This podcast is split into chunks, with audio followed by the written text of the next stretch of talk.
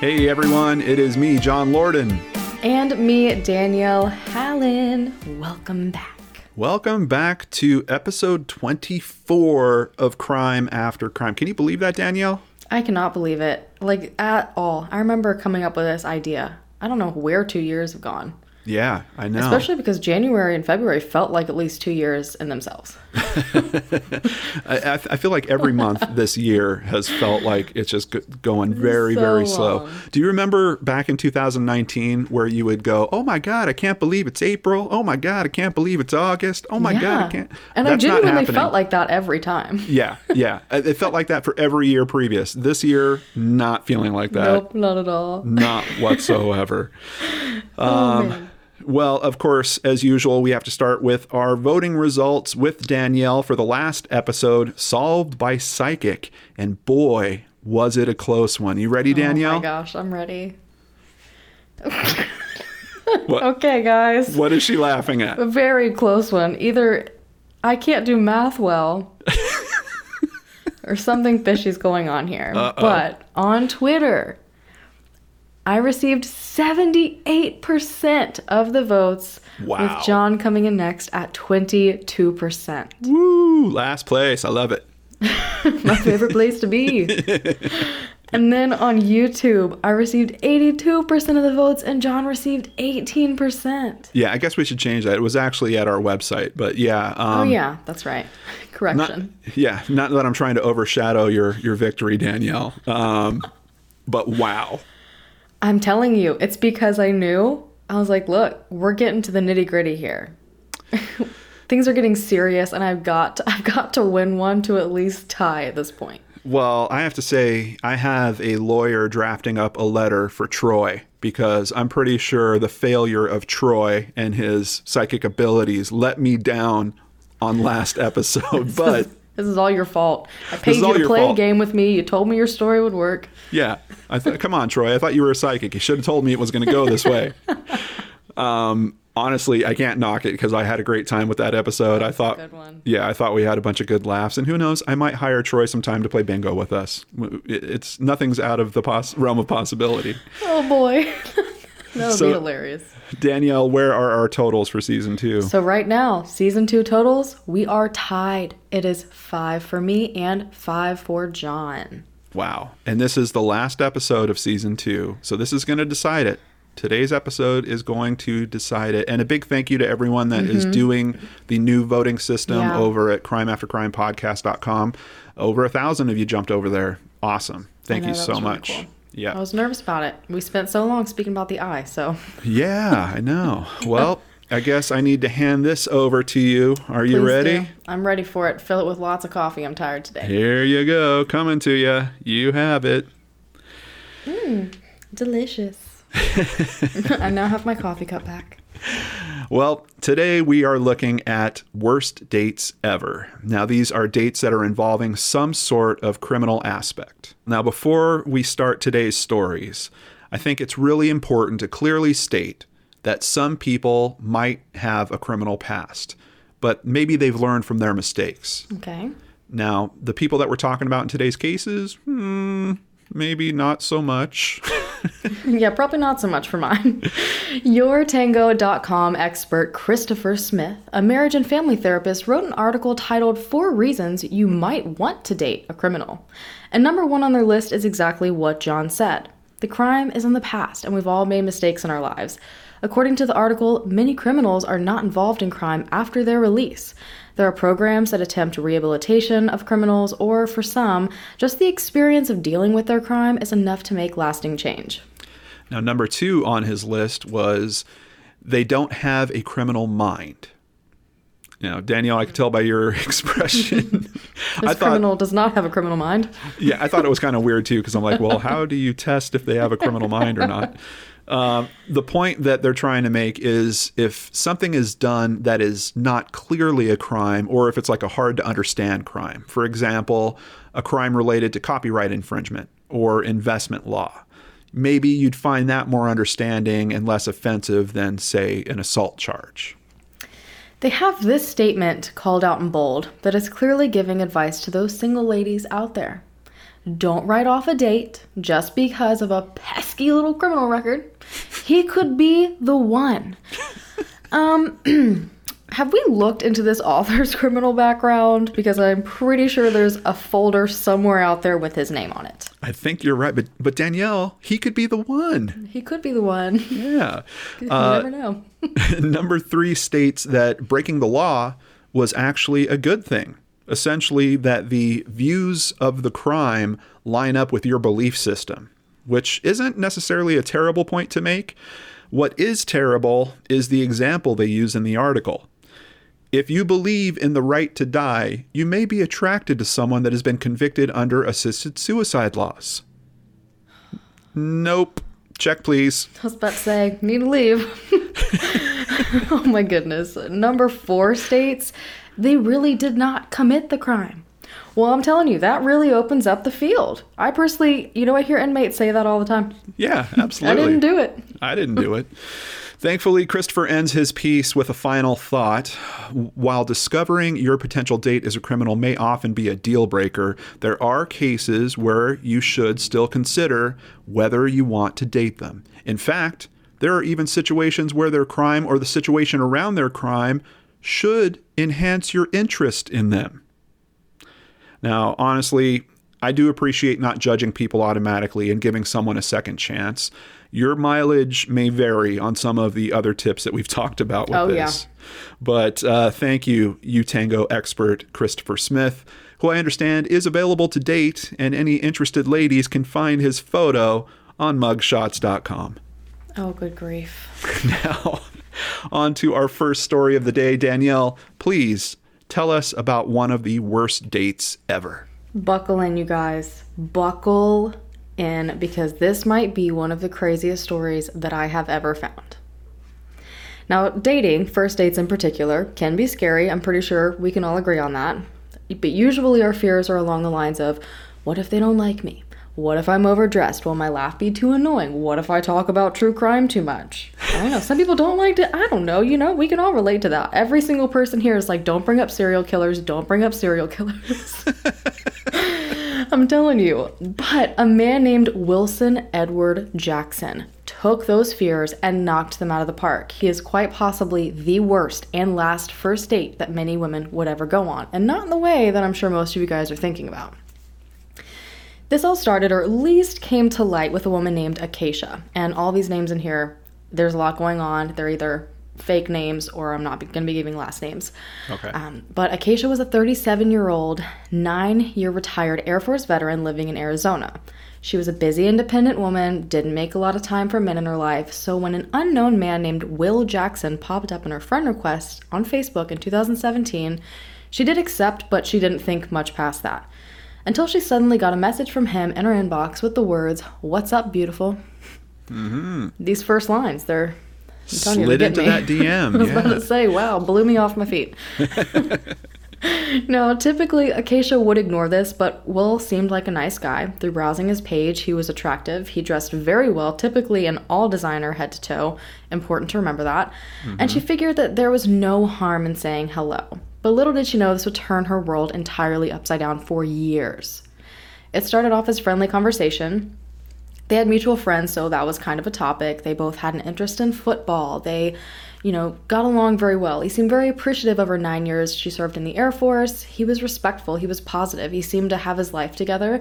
Will told Acacia that he owned a solar energy business in California. He had a place in LA. He just seemed like an overall, you know, put together man. Yeah. So they really hit it off. They spoke for a few weeks just through text, FaceTime, and phone calls, and it turned into a romantic relationship. Will was the kind of man that made you feel like you were the center of the universe. Around Christmas, Acacia had plans to be with a friend to celebrate, but last minute this friend ditched the plans. She was pretty upset. This meant she'd be alone on Christmas, but like a knight in shining armor, Will came in and saved the day. He offered to buy her a plane ticket to come and visit him in LA. And at this point, they'd never seen each other, they'd never actually been on a date. He told her, you know, it's no big deal at all. You can come, fly in midday, stay the night, fly back the next day. It'll at least get your, you know, mind off of these plans. You won't miss work. It'll be good. Now, Acacia being who she was, very hesitant at first. But then she ended up getting encouragement from one of her friends saying, you know, there's no reason to reason to be worried. He seems like a nice guy. You've been talking to him for weeks at this point. You can always leave if you need to. So she decided, hey, let's live life on the edge and fly to LA to have a date with this man. So he sent her a plane ticket, and on a Friday in December, she headed out for her trip. This is December 2017. Right.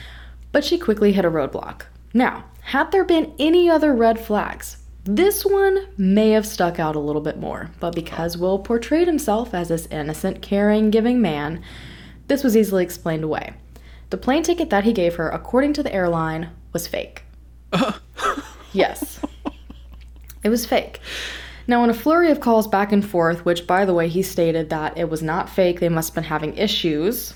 How do you was- even fake a ticket? Like, I, it's a barcode. Like, there's a system that verifies it. Like, what? I honestly have no clue, but I'm telling you, the lengths this man went to, you're not gonna. This is not gonna be the first shocking thing that you hear. Oh my goodness. But they finally agreed that Acacia would simply buy another ticket with her own money for the same plane, and then once she got to LA, Will would reimburse her for the flight.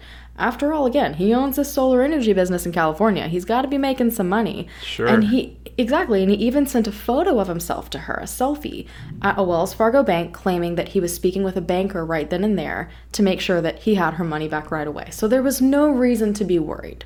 Okay. From there on, seemed like a dream. Will picked Acacia up from the airport. They went to a nice dinner. They followed that up with a movie. Um, I'm pretty sure she wrote a check or something to, or he wrote a check to reimburse her. Uh, she stayed the night at his home, and then the next morning, she was even awoken by a beautiful homemade breakfast. Okay. Midday Saturday, she was taken back to the airport, returned home. The following Sunday morning, she woke up to her typical good morning text from Will, but what seemed like an amazing real first date turned into an absolute nightmare by Monday morning. Acacia woke up to $3,000 missing from her bank account, and she definitely was not the one to spend it. Upon further investigation, she saw that there was a small charge at a fast food restaurant in California, a plane ticket from Dallas to LA, but majority of the money, two and a half thousand of it, was a wire transfer. Uh oh. So Acacia obviously called the police where she lived, and they redirected her to LA police, and then LA police redirected her back to local police, and it was a mess, and no one seemed to want to help her.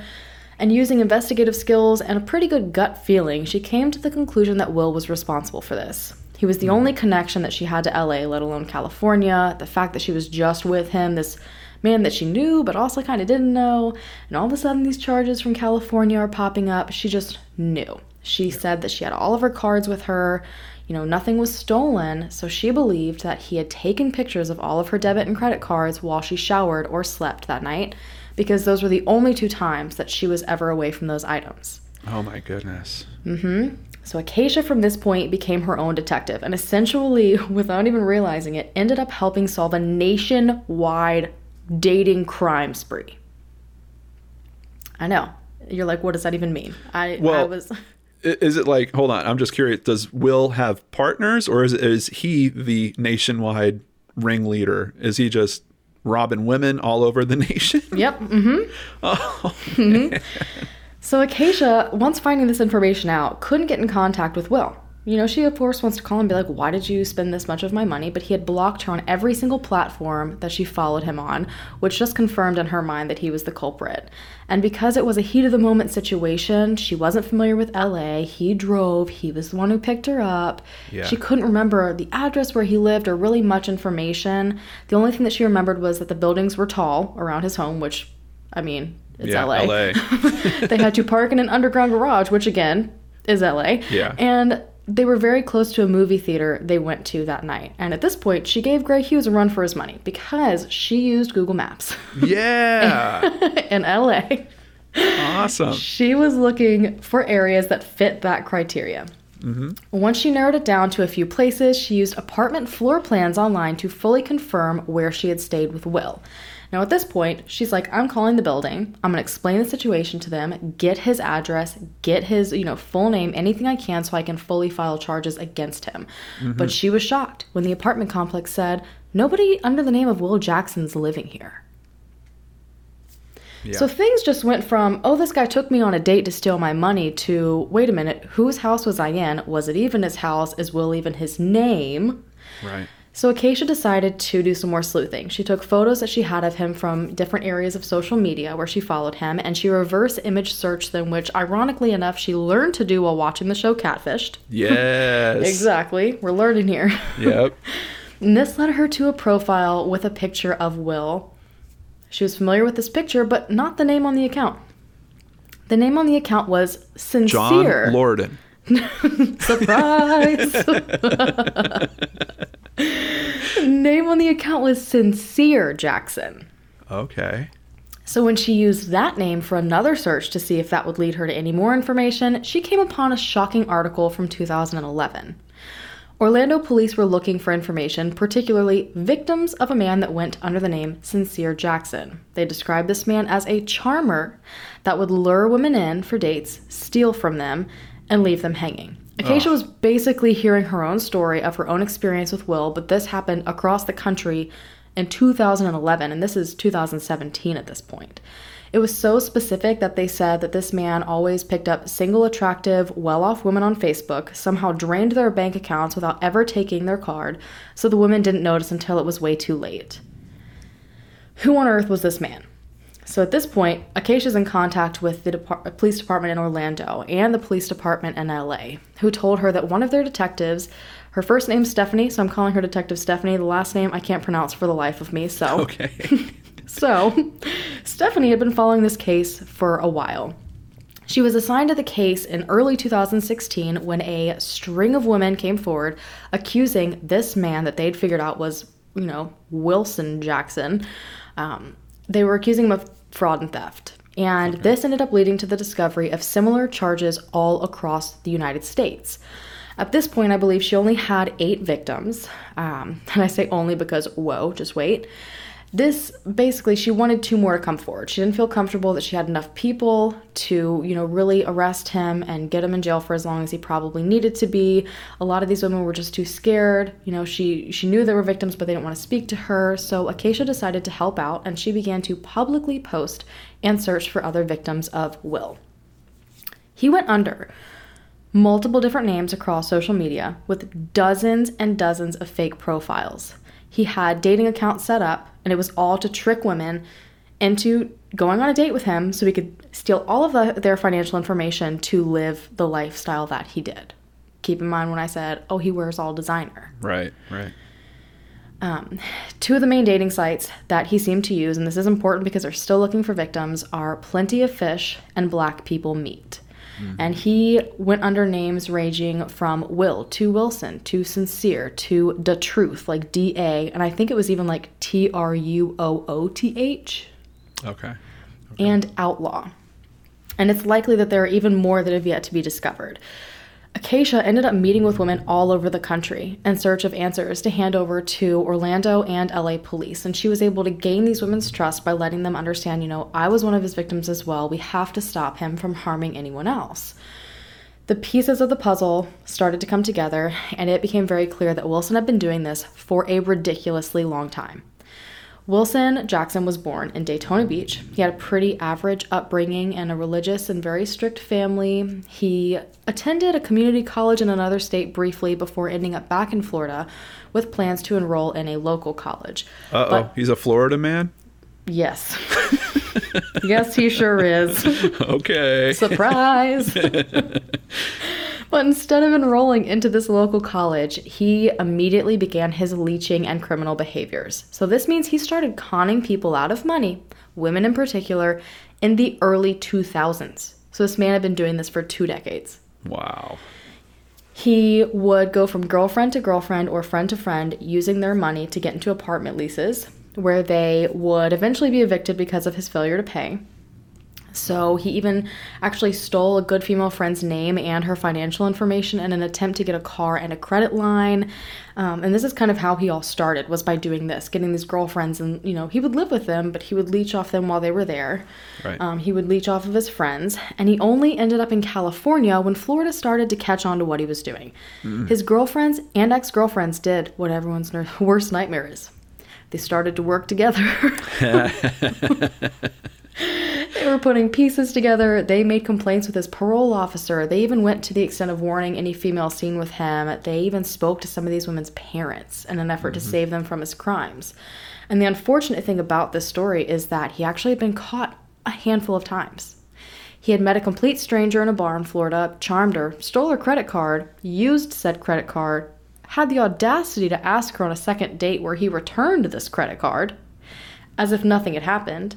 Obviously, she ended up charging him. He was ordered to pay back everything that he bought on her card. Another woman was one of his girlfriends. He used her credit card to buy $1,000 in plane tickets. When this went to court, he even argued, saying that she had authorized it, but ultimately, he was also told to pay her back.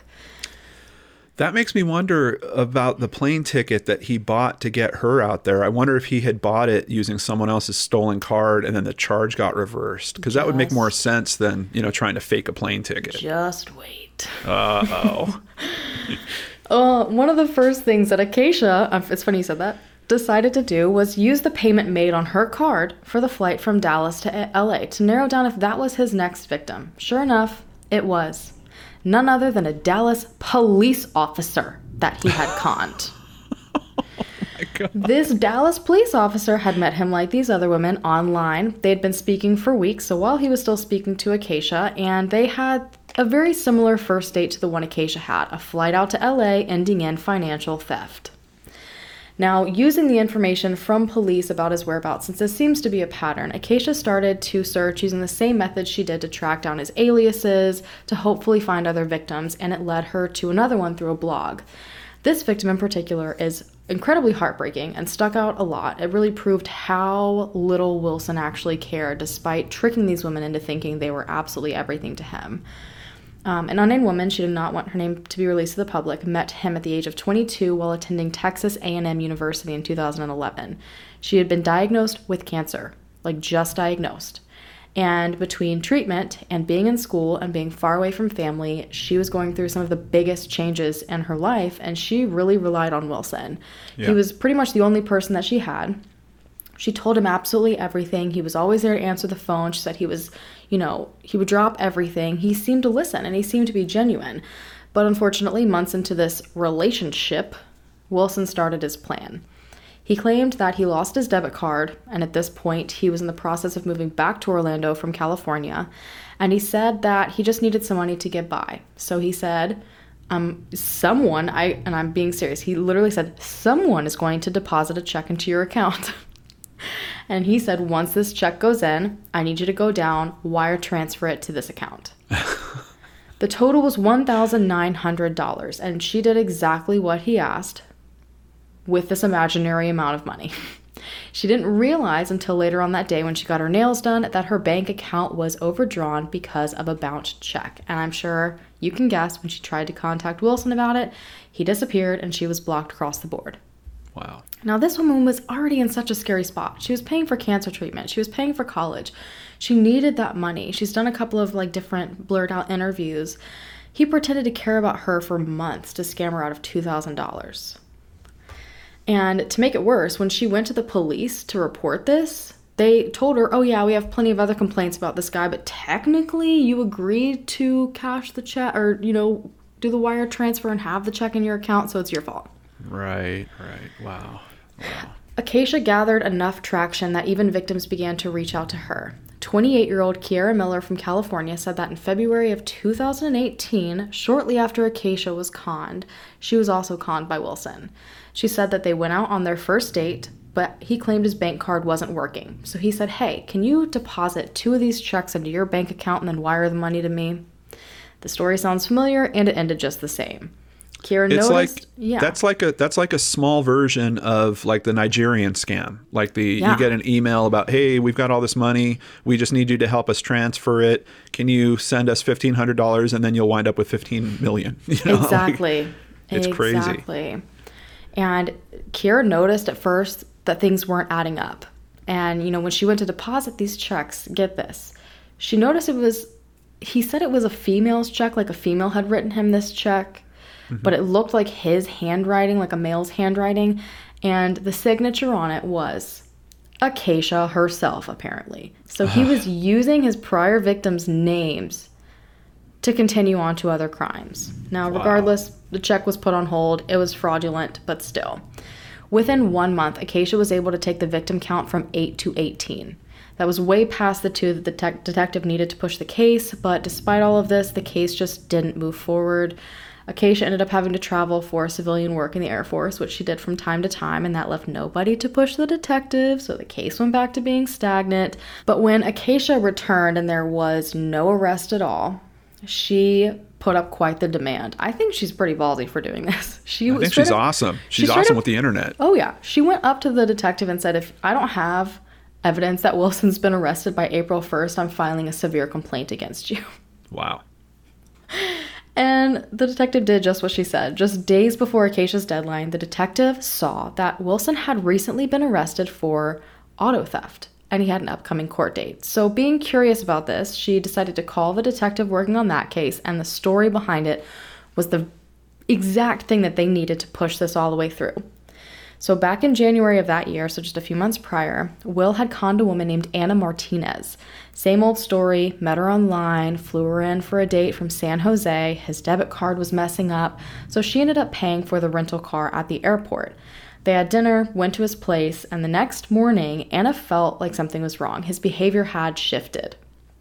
He kept saying, You have to leave right now. We have to hurry up and go. Um, this is important. You need to leave.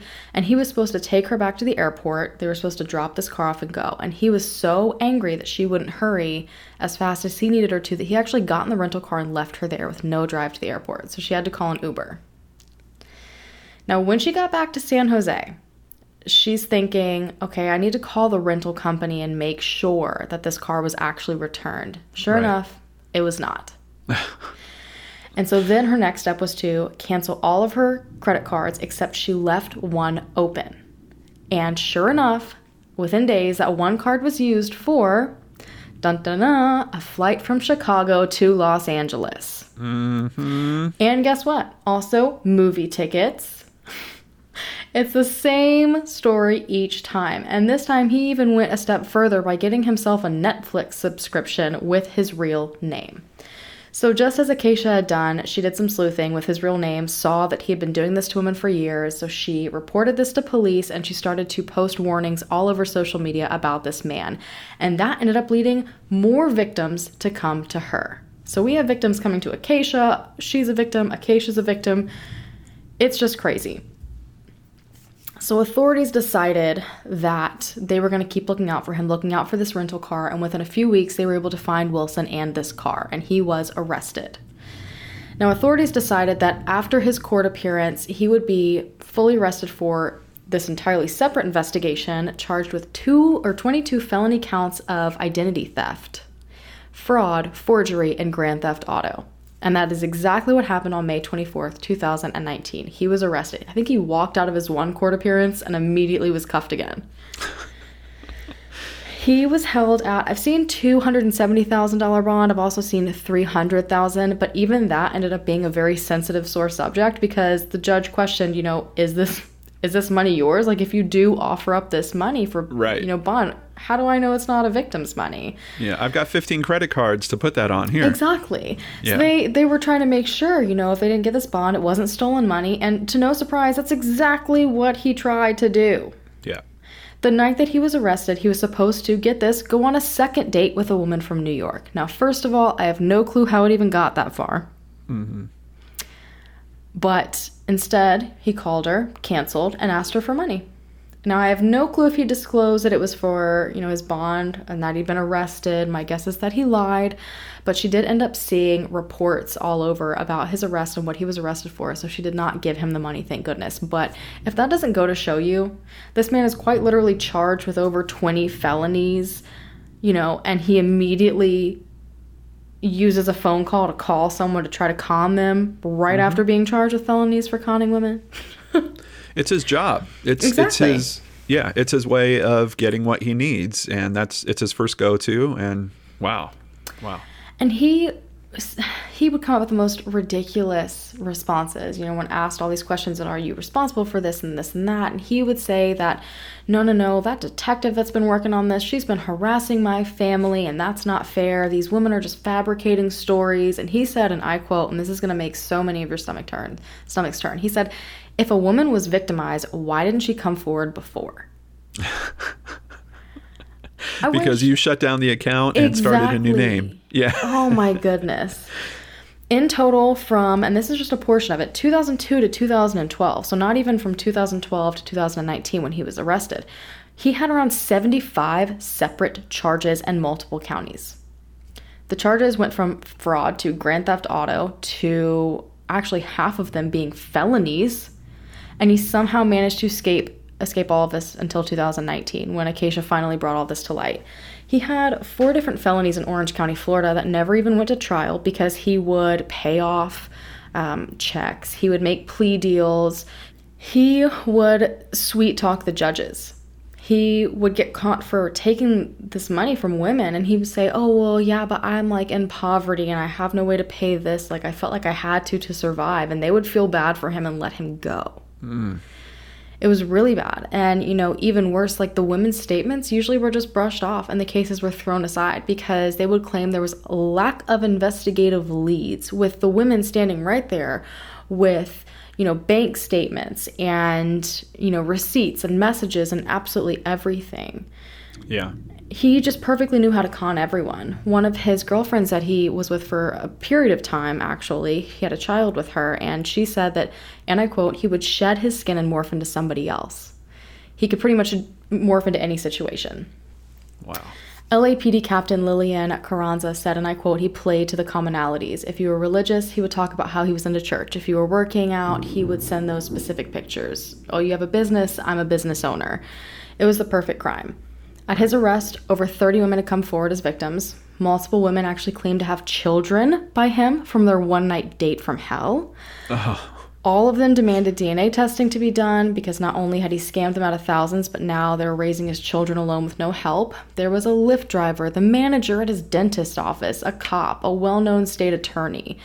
Um, you know, it was found that the money he had taken from these women were used for purchasing clothes, all these designer clothes. He would also pay his personal bills, however, apparently not his rent because he owed his landlord $12,000. His preliminary hearing was on January 11th of this year, where he pled not guilty after rejecting a plea deal that would have given him seven years in prison. And he seems to genuinely believe that he can convince the judge that he's not guilty. And at this point, there's 60 women that have come forward, and women are still coming forward. So the victim count has doubled. If he was having women over, if you think about it, for one night at a time, and he's been doing this since the early 2000s, yeah, yeah. there's no telling. Yeah. And he's even claimed he's going to write a book. Not sure what about. If he's about to, if he's about to think that he's going to make money writing a book about how he conned people out of money, I'm going to scream. Seriously, seriously. But talk about a date from hell. And huge shout out, seriously, to Emily Shugerman. She did an amazing article um, for the Daily Beast. Amazing write up on this, as well as the Los Angeles Times, Newsweek.com, ABC News Go, and ABC 15. I have to say, with Acacia's skills using Google Maps, mm-hmm. she definitely has a future as a psychic. 100%. Absolutely. Like without a doubt. Troy, she's she's coming after your job, buddy. She's good with Google Maps. You better watch Great out. Great with Google Maps. um wow. Like this isn't this story isn't about one of the worst dates ever. It's just all of them. Yeah, all it's of all them. of them. yeah, and, and and we don't even have a count. I mean, can you imagine at some point that this guy can get into the court process and actually think back and say, "Oh wow, I should have taken that 7 years because now there's 120 different defendants I that I I mean, well, I genuinely think I don't know if there's something psychological happening there. I he genuinely seems to believe that he's not doing not that he's not doing anything wrong, but I don't know if he's so used to sweet talking everyone. I mean, think about it. At this point, he had what 70 over 75 felony charges that he's got himself out of. How does that happen? Yeah, yeah, he's obviously a, a people person in some way. Exactly. Yeah. And so if you've gone your whole entire life so far and you have managed to talk your way out of everything, I genuinely think it's like created a complex in his brain where he does not think he can be held responsible for anything. It's it's interesting though because I've known people, I've seen people around my life that take advantage of women and lean on them mm-hmm. and use them up for all their resources and then break up with them. But it's like he's escalated all that with this theft mentality where yep. he's just like like um, get in take whatever I'm going to take and get out. Mm-hmm. It's it's a bit of a different mechanism than I've heard of before for guys that typically do this kind of thing, but and wow. It's, and it's scary too because Imagine how a lot of these women felt because he would still swoon them while they were with him. He didn't want them yeah. to know anything until they were thousands of miles away. Right. And so they're leaving thinking, "Oh my goodness, like what if they're like, "Oh, he's an awesome guy." You know, and he he would trick so many people into thinking he that he was great, he was so well off. He owned no businesses. He had no job. Right. He even used some of that money to pay for like business licenses.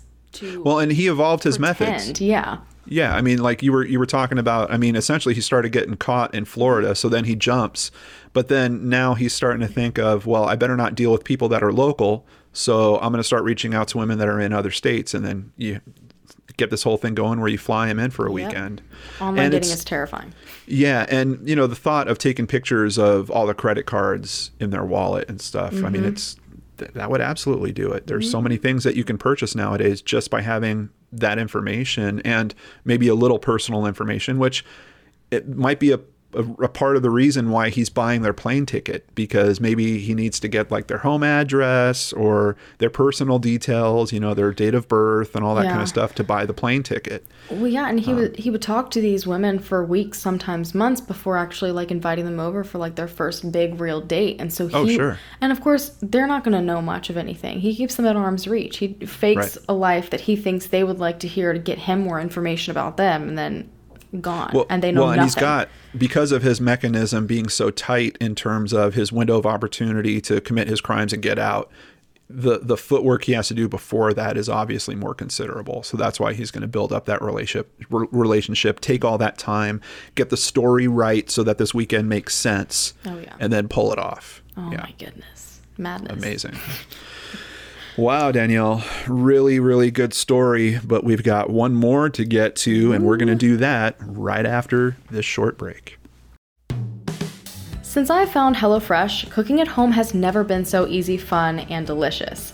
HelloFresh delivers a box right to my door with step by step recipes and pre measured ingredients, everything I need to pull together a delicious meal in about 30 minutes. They even have quick recipe options that only take 20 minutes. I've become a better husband thanks to HelloFresh. Now, when I cook, we don't have to worry about a bland, overcooked meal. I just follow the steps, use the fresh, high quality ingredients, and we have a super flavorful meal. Plus, I get some extra brownie points. We had salsa verde enchiladas that were amazing, and it was great knowing they kept my allergies in mind and out of my meals. Are you a vegetarian or looking for low calorie meals? They've got you covered. HelloFresh wants to make your life easier, easily change your delivery days, food preferences, and even skip a week if you need to. HelloFresh is also focused on giving back. In 2019, they donated over 2.5 million meals to charity, and this year they're donating even more due to the crisis. We have to support great companies that give back like that. HelloFresh also has an amazing offer for you, our listeners. Go to HelloFresh.com forward slash 80 crime after crime and use code 80 crime after crime to get a total of $80 off, including free shipping on your first box. Additional restrictions apply. Please visit HelloFresh.com for more details. Get contactless delivery right to your doorstep and skip that trip to the grocery store. Go to HelloFresh.com slash 80crimeaftercrime and use code 80crimeaftercrime to get a total of $80 off, including free shipping on your first box. Try HelloFresh, America's number one meal kit today. Danielle, we have some amazing sponsors that support multiple episodes, and one of my favorites is back. Mint Mobile is here to help people out there who are still paying inflated prices and hidden fees on their cell phone service. You could be paying just 15 bucks a month with Mint Mobile. With Mint Mobile, you get great network coverage at literally a fraction of the cost. The activation process is easy. With just a few minutes of your time, you can save literally hundreds of dollars a year. I've tested it for myself, two phones, side by side, one on my old service, the other on Mint Mobile.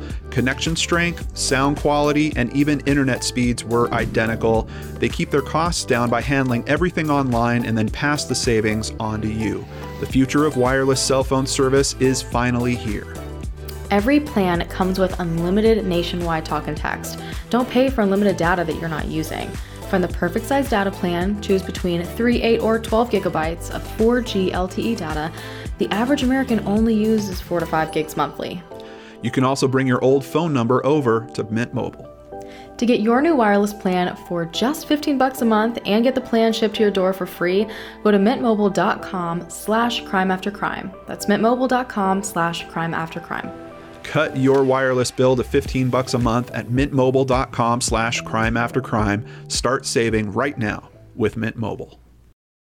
Welcome back, and please support these amazing companies that believe in crime after crime. And on that note, I am so interested to hear what your story is, John, because I know what the research process was like. I know Yes. what it was like. It was difficult. it was a challenging one for sure. Um, but I feel like I've got a fun story, and I'll be happy with that, Danielle. If I only get 17% of the vote, I'm just going to be content with that. Just know Um, that I'm, I'm I'm one of those one of those 70%. yeah, thanks. Thanks, Danielle. I need all the help I can get. This is a story I like to call Swipe Right or Swipe Theft. oh no. Dr. Samenow wrote an article on Psychology Today titled The Male Criminal's Choice of Women. In the piece, which for some reason sounds like it's written by a James Bond villain, he states The ultimate male chauvinist is the person with a criminal personality. Inasmuch as the world revolves around him, or so he believes, a woman is to do his bidding. He is to have his wishes met. He is not to be challenged. In fact, he may refer to a female as his woman, as though she is a possession, and he treats her as such. Some criminals find women who are very much like themselves. These relationships are unstable and often explosive as each struggles to control the other. The relationships usually are short lived.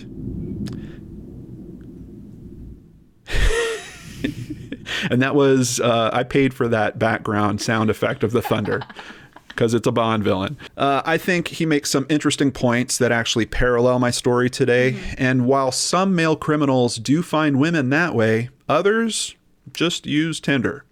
Those relationships can also wind up in struggles to control each other, hint, hint, and may also be short lived, as in one day. Oh boy. Yeah, that's pretty short. It's Monday, December 5th, 2016, in North Attleboro, Massachusetts. Around 3 p.m., a man walks into Bristol County Savings Bank. He's wearing a large gray jacket with black trim and a black beanie. He's initially wearing sunglasses, but making no real effort to cover up his face. He actually removes them as he approaches. He walks up to the teller, who is behind a complete wall of bulletproof glass. He's here to make a withdrawal, but he doesn't reach for his ATM card. His hand goes into his jacket and he pulls out a 44 Magnum. That is a serious handgun, basically like a small cannon Yeah, with really. a pistol grip. Yeah. He says he's in a bad way and demands cash from the teller. He also tells them not to call police or he will shoot any responding officers directly in the face. Obviously, considering the safety of the customers and other citizens not behind bulletproof glass, the teller complies and gives him 10 $100 bills. He runs out the door with the $1,000 over to a nearby area called Mason Field and into an idling Nissan Maxima. He apparently had a getaway driver and it was their time to shine. Police officer Benjamin Grasso is at the park and spots the man run to the car and then the car pulling off. The escape had a few problems, though. Number one, this was very close to Falls Elementary School that was just about to let out for the day. Oh, the no. streets were clogged with parents waiting to pick up their children. School speed limit zones. I mean, that's just the worst. Yeah, well, and if you've been there before school lets out, you know, you've got all those cars just stopped, even where they're not supposed to be parked. They're, yeah, they're just stopped and waiting for their kids. all rules are thrown out the window at that point. Yeah, yeah. Uh, Captain Joseph DiRenzo of the North Attleboro Police Department commented, I think that helped us, to be honest, the traffic at the school. Possibly to find a way around the traffic, the car pulled into the parking lot of a Dunkin' Donuts. And so far, they were only about 1,500 feet away from where the actual robbery took place. Oh, good grief. Number two thing to go wrong the police captain was coincidentally very close to the Dunkin' Donuts. Now, I would make Think- a joke, but I'm not going to. I was going to say, I'm not going to make the joke, but I know we're all thinking it. Um, Officer Grasso came across the radio with the description of the man and the car, and Captain DiRenzo heard it. Grasso was in his squad car and closing in on the vehicle. The captain had also heard about the details of the robbery and the promise that the robber made to shoot any law enforcement. Captain DiRenzo pulled into the parking lot and saw the car. He parked and demanded the man get out of the car over a loudspeaker. The driver, a woman, ran out of the car, but the man stayed in and ducked down. Captain DiRenzo cautiously approached and saw the man trying to stuff something under the front seat. It was his beanie, and the police captain caught a glimpse of the gun going under the seat with it. Hmm. Busted. Yeah, it was a little scary to see, DiRenzo said, referring to the threats made back in the bank. So I grabbed his hand to get him to come out, and that's when he started resisting. We he wouldn't go to the ground. Uh, the captain continued. Luckily, at this point, Officer Grasso showed up and helped restrain the man. After they put the robber in the back of a police cruiser, he kept banging his head against the divider. At the police station, the man continued to be resistant and smashed his head into cement. The man and woman would not explain why they pulled into the Dunkin' parking lot. I am not sure why they stopped there. It wasn't far at all, Captain DiRenzo later stated. He continued, I can't tell you how proud Chief Riley and I are of the quick response and bravery of these officers that were involved. Their quick thinking, alertness, and professionalism led to an arrest of a very dangerous individual. I'm telling you, because if I knew as a police officer that someone threatened to shoot me directly in the face if I approached them, like, Yeah. obviously they're in the face of danger every day, but if I were the first person to see that person, I'd be like, ooh, this is. Yeah, yeah, and maybe it's you're a going to come out of that alive. Right. Maybe it's a good thing that it was someone as experienced as a captain to be handling that Mm-hmm. Yeah, situation. exactly. That worked out perfect. Yeah, but he's even saying, I mean, he was he was scared, basically walking up on that, Oh, that As- makes me then sad. yeah, and then seeing the gun. Um, the robber was found to have a criminal record in four states, including convictions for larceny and domestic violence. He is now facing new charges of armed robbery, assault, and battery on a police officer. The woman that was driving was charged with being an accessory. Didn't the police do a great job? The end. Something. What? Something's missing here. Oh, oh. Was I supposed to tell a story about the worst date ever? yes. Well, we have to look at this same occurrence through the eyes of 40 year old single mom Shelby Sampson, the woman in the driver's seat. Oh no, John. Yeah. You see, when she makes her court appearance, we hear a very different story. According to court documents, she told police that she had just met the robber, a 33 year old man named Christopher Castillo, through an online dating site. The day of the robbery, she met him in person for the first time ever. It was over at his parents' house in Rhode Island, about 30 miles away from the location of the robbery.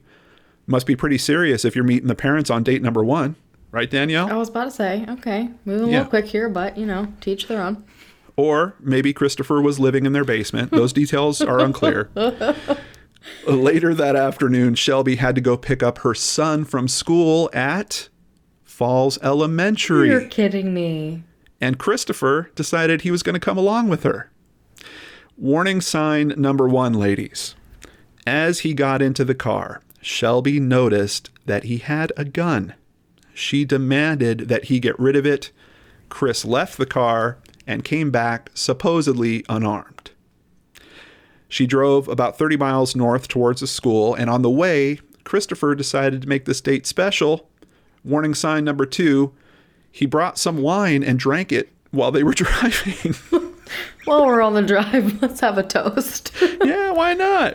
to great to great first date. Starting off in my parents' basement. Now I accidentally brought a gun. Now let's just have some wine in our car. Why not? He's not driving. I'm going to have some wine. Oh my goodness. Uh, I don't think he offered her any, thankfully. Well, that's good. Uh, Shelby, or, or maybe that's bad. Maybe he's rude for not have- offering. She might have needed it. Yeah, seriously. Uh, Shelby parked the car at Mason Field, which was across from the school, and waited for her son, like all the other parents in the area were doing. Christopher left the car. Moments later, he ran back towards the car and jumped in. Warning sign number three. He was apparently covered in sweat and told Shelby he had just hit a bank and to effing go. I don't think my body would work at that point. Like, it, I think it would be one of those things where, I'm like, excuse me, I might, I might need you to repeat yourself while my body like catches up to what's happening. I wouldn't be able to do anything but sit and stare. how do you even process that? I have no idea. The guy jumps out of the car. He's gone a couple minutes. He comes running back, covered in sweat, and oh, I've hit a bank. Go, go. Drive now, quick. So she drove off, but she quickly noticed there were blue lights coming up behind her. Realizing she was on a terrible first date from the three obvious warning signs, Yes.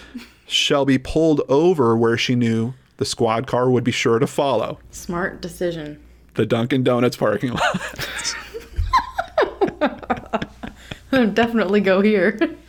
okay, we're going to go there this time. Yeah. Uh, sorry, just couldn't help myself. That's too good.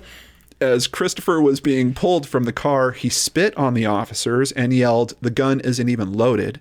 Of course, after guzzling that wine and considering the way he was acting, it seems like the only thing loaded was Christopher. He then continued with the head pounding in the back of the squad car and at the police station, racking up more charges. The officers found the stolen $1,000 in Christopher's wallet, and the gun turned out to be an antique owned by Christopher's father. Quote The female driver of the Maxima gave a statement to police that she had met the defendant through an online dating app and had just met him in person for the first time that day. Bristol Bristol District Attorney Thomas M. Quinn III. wow, Quite the is a hell name. Quite the name. yeah, uh, his office said in a statement. She panicked and drove off, but when she saw the blue lights of the police cruisers, she immediately pulled into the parking lot and got away from the car. Shelby wound up facing no charges. The initial charges of acting as an accessory were dropped. Thank goodness. Yeah. Christopher pled guilty to armed robbery, three counts of assault and battery on an officer, and battery of a police officer. In February of 2020, he was sentenced to three years in prison, with two additional years being served after that in jail, specifically for his attacks on the officers. This is an aggressive, aggressive man. Yeah, but it's also pretty aggressive sentencing. I mean, it was a thousand dollars, and but he stole from a bank. That's that's part of the problem. But then they've got the police, the assault and battery Yeah. charges that they're basically stacking. They're not letting him serve time at the same time Yeah. for that. So um, he was also sentenced to a lifetime of becoming a viral internet story. Well, that's what you get.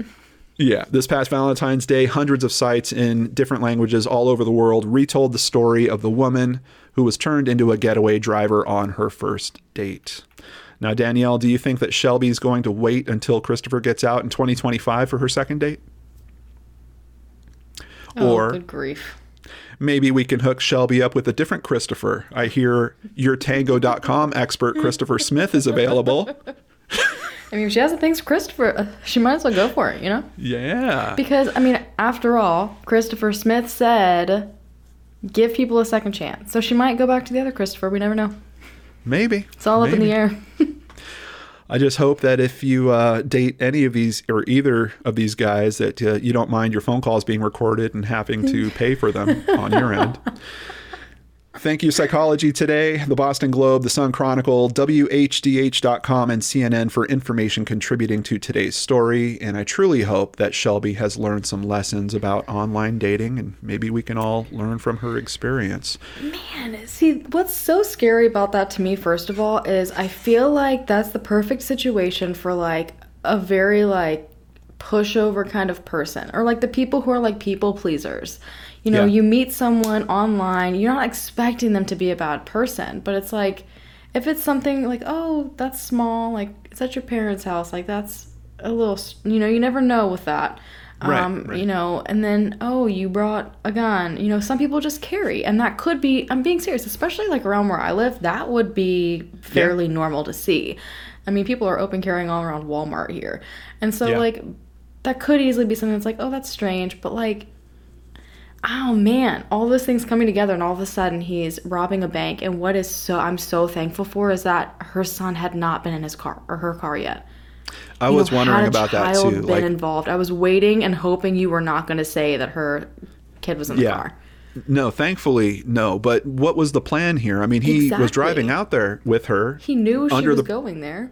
Yeah, under the presumption that she was going to have to get her son. Like, what were they going to hit the bank, drive around the block a couple times, and then pick up her son? Like, what was he thinking? It reminds me so much of my story too, like the thought process. There seems to be none. It's very like it's only about them. It's like it It's does not matter who shows up, what the circumstances end up being, like the end result, that's all they care about. Does not matter the noise happening around it. And people like that scare the crap out of me. Yeah, it's just so clear that there was. This is such an impulse thing that's Mm-hmm. going on. I mean, there's actually a picture, and we'll show it on the YouTube version of him, and you can see the teller is completely protected. Yeah. Like, there's no threat to the teller going on there at all. But, and even with what he he made off with a thousand dollars. I know, I mean, was about to say. What the heck? Is he looking to have a nice weekend, and then he's going to hit a bank after I that? know. I mean, you never know. Um, so yeah, there was nothing well thought out about this on any level, and you know, five years for going through that, three years for the actual robbery, two more years for fighting with the cops. These I don't know. dating apps and websites are so scary and especially the dating apps in my opinion you're way too accessible on things like that and you know it's i mean it's got a reputation for you literally go on there and again swipe right swipe left you know nothing about this person Yeah, and then all of a sudden you're meeting them in like an hour it's terrifying you're just Yeah. like fish in a barrel waiting waiting for the right person to come and snag you up right. Uh, that's actually a great transition into our extra stories segment. I've got one that I want to share with you guys um, because I can't tell you how many different versions of this story that I'm seeing, and I think there's definitely some lessons we can get from this. Uh, this one is literally from only a few days ago. A man in California used an app called Meet Me to meet up with Shalena Lopez at a casino for their first date.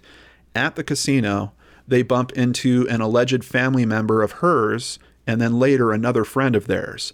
They all wind up heading home together in the man's car, just him and three people that he just met that day. There's a gunshot.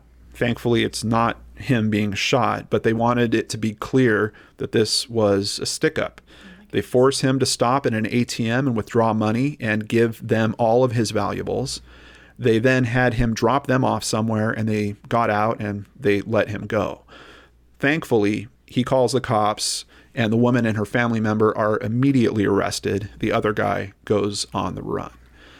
But this is a really typical story that I'm seeing, Danielle. There's, um, it's weird. I wrote down, it's almost like there's someone selling pamphlets, you know, how to make money with dating apps. my it's the same setup of meet a person, come meet me somewhere, and then a third person is brought into the situation, and those two people rob the other. It's crazy, and there is there's so many articles I can't even tell. I can't even get a decent count on it. It's ridiculous. It's just Um, that, it's that scary like limbo, just like with my just like with my man. You know, he Yeah, he perfected it. Like keep yourself at an arm's length so they know nothing about you, but you're very prepared for what you're gonna do. Oh, right, Ugh. right. Yeah. Well, Danielle, you got a story for us? I sure do. Now this one, this one's a bit on the funnier side, and I saw this and good grief if this isn't a nightmare. It's always great when a first date goes well, but what do you do when your date won't leave? so far, we have all these people running from their dates, but sh- this woman was determined to stay. Uh oh. 29 year old Lindy from Houston, Texas, ended up on a date with successful 49 year old former Marine and high profile attorney Tony Buzbee. And some of you out there might recognize him. He has a tendency of getting himself into bad, bad positions. Okay. Oh yeah, if anyone looks him up, you're gonna be like this man. But while there has been some back and forth on, you know, if this was actually a date or not, he apparently tried to cover up some things after the fact. A very intoxicated Lindy went on a date with Buzbee. They ended up back at his mansion in River Oaks, the neighborhood. Now, Huge house. And when Buzbee realized how intoxicated this woman was and he called an Uber to send her home, she saw this, freaked out, refused to leave, ran and hid inside of his mansion. Just went in there. There's no telling where she could be. I mean, I would have had a heart attack. Buzbee couldn't locate her for quite some time, and eventually he just resorted to calling another Uber and he screamed out, you know, hey, Lindy, I called you another Uber. It's time for you to leave now. And in an absolute rage, she ran out from her hiding spot. She pulled multiple paintings off of Buzbee's walls, dousing them in red wine while chucking sculptures across the room. I mean, full on went from zero to 100. She did, in fact, obviously end up being arrested, and it was found that she did well over $300,000 worth in damage. Two, get this, original Andy Warhol paintings. Oh my a god. Monet and many more. I don't know if the sculptures were of any large significance other than just being expensive sculptures. And I've actually seen that it was I think some of the paintings alone were well over 200,000, but that was just the 300,000 was just what they ended up charging her with. Now I know that she did fight the charges, but I haven't seen an outcome of the case. Well, I have to say that's definitely a good point for anyone thinking about getting a mansion out there. If you don't want your crazy date hiding Don't in your mansion, Don't do that. yeah, don't do it. Just just get a regular house and don't put Andy Warhols up. Uh-huh. Oh my god. Don't want to risk it. Wow. Well, I wanted to end on a little bit of a lighter note. Crimes can also be stopped on dates, as we learned in this last story. Earlier this year, two married off duty police officers, Chase and Nicole McCowan, were on a date in Kentucky and went to a chicken restaurant. Can you guess the name of the restaurant, Danielle? No. Kentucky Chicken. Oh, I was about to say Kentucky Fried Chicken. Nope, nope. It's actually called Cane's Chicken Fingers. Oh, disappointing. Yeah, yeah. Total letdown. Uh, the couple loves to eat there because it's where they went after their wedding. A man came in wearing a white mask and a black hoodie, and he pulled a gun out of his shorts. The couple noticed the cashier holding up her hands. They knew they had to act quickly, and thankfully, they were both armed. With two guns pointed at him, the man dropped his and took off out the door. They ran him down. He obviously had no idea one of the officers was literally named Chase, and born ready. he was born ready. And they detained him until Louisville Metro Police officers could arrive. The man was charged with robbery and receiving a stolen gun. Good grief. I'm telling you what. See, if I were ever crazy enough to rob anything, that would be my luck. I would rob somewhere that's like just so happens to be like a police officer convention. just like I'm like, oh, this was a bad decision. Okay, so we've learned two things. Danielle, don't get a mansion, and uh, yeah, don't. How about you just stay out of crime altogether? anything. Yeah. Probably not a great decision for me, anyways. Now, you guys, who do you think is going to win this month? And this is important. Okay, it's very important this month. So It you, is. you guys get to vote who had the best worst date ever story. That sounded weird, but you know, it is what it is. Yeah, The best, the best worst? The best worst date. You can vote on our Twitter account at Crime After Pod, and you can vote there for seven days after the episode drops, or You guys can also head over to www.crimeaftercrimepodcast.com and vote there. We have a link in the description box below. You can still click the I like you used to be able to. It's just going to direct you to that website. You guys have done awesome so far. Plenty of you figured it out last time, and I'm really excited about that. At crimeaftercrimepodcast.com, you can find all the links you'll ever need, including where to find more content by Danielle and myself, how to suggest show topics, join our Patreon, or shop our Teespring store where you could be a winner every month with your own Crime After Crime mug. And as always, a huge thank you to our patrons. You guys are absolutely amazing. We love spending a day a month with you guys. Plus, Patreons get a bonus Patreon special segment monthly. Dead in the center of the month, it's more content from us, and you guys can get a personal shout out in an upcoming Patreon special. All right, next episode is our anniversary special number two. Now, last time we did Florida Man. This time we're doing Florida Woman. Oh boy, this is gonna be a good one. I'm so and of course, also announcing the winner of season two. We'll see if the season of revenge came through or if Danielle holds on to the title. I feel like I'm gonna win. Uh oh, uh oh. I have to. You might. I have to put these things out into the universe for them to happen. Have you ever watched the movie, read the book, The Secret? Yes, You have to yes, do- absolutely. To I can tell you it's not working at all because I feel like you're going to win too. Just joking. There's no telling. You always come back when I don't expect it. Uh, we'll see. But you guys, this is produced and hosted by me, Danielle Holland, and John Lorden. If you enjoyed the show, please rate or review us on whatever platform you found us on. And the best way you can help others find us is to tell your friends, tell your family, tell everyone that you love Crime After Crime. See you guys next time. Bye bye.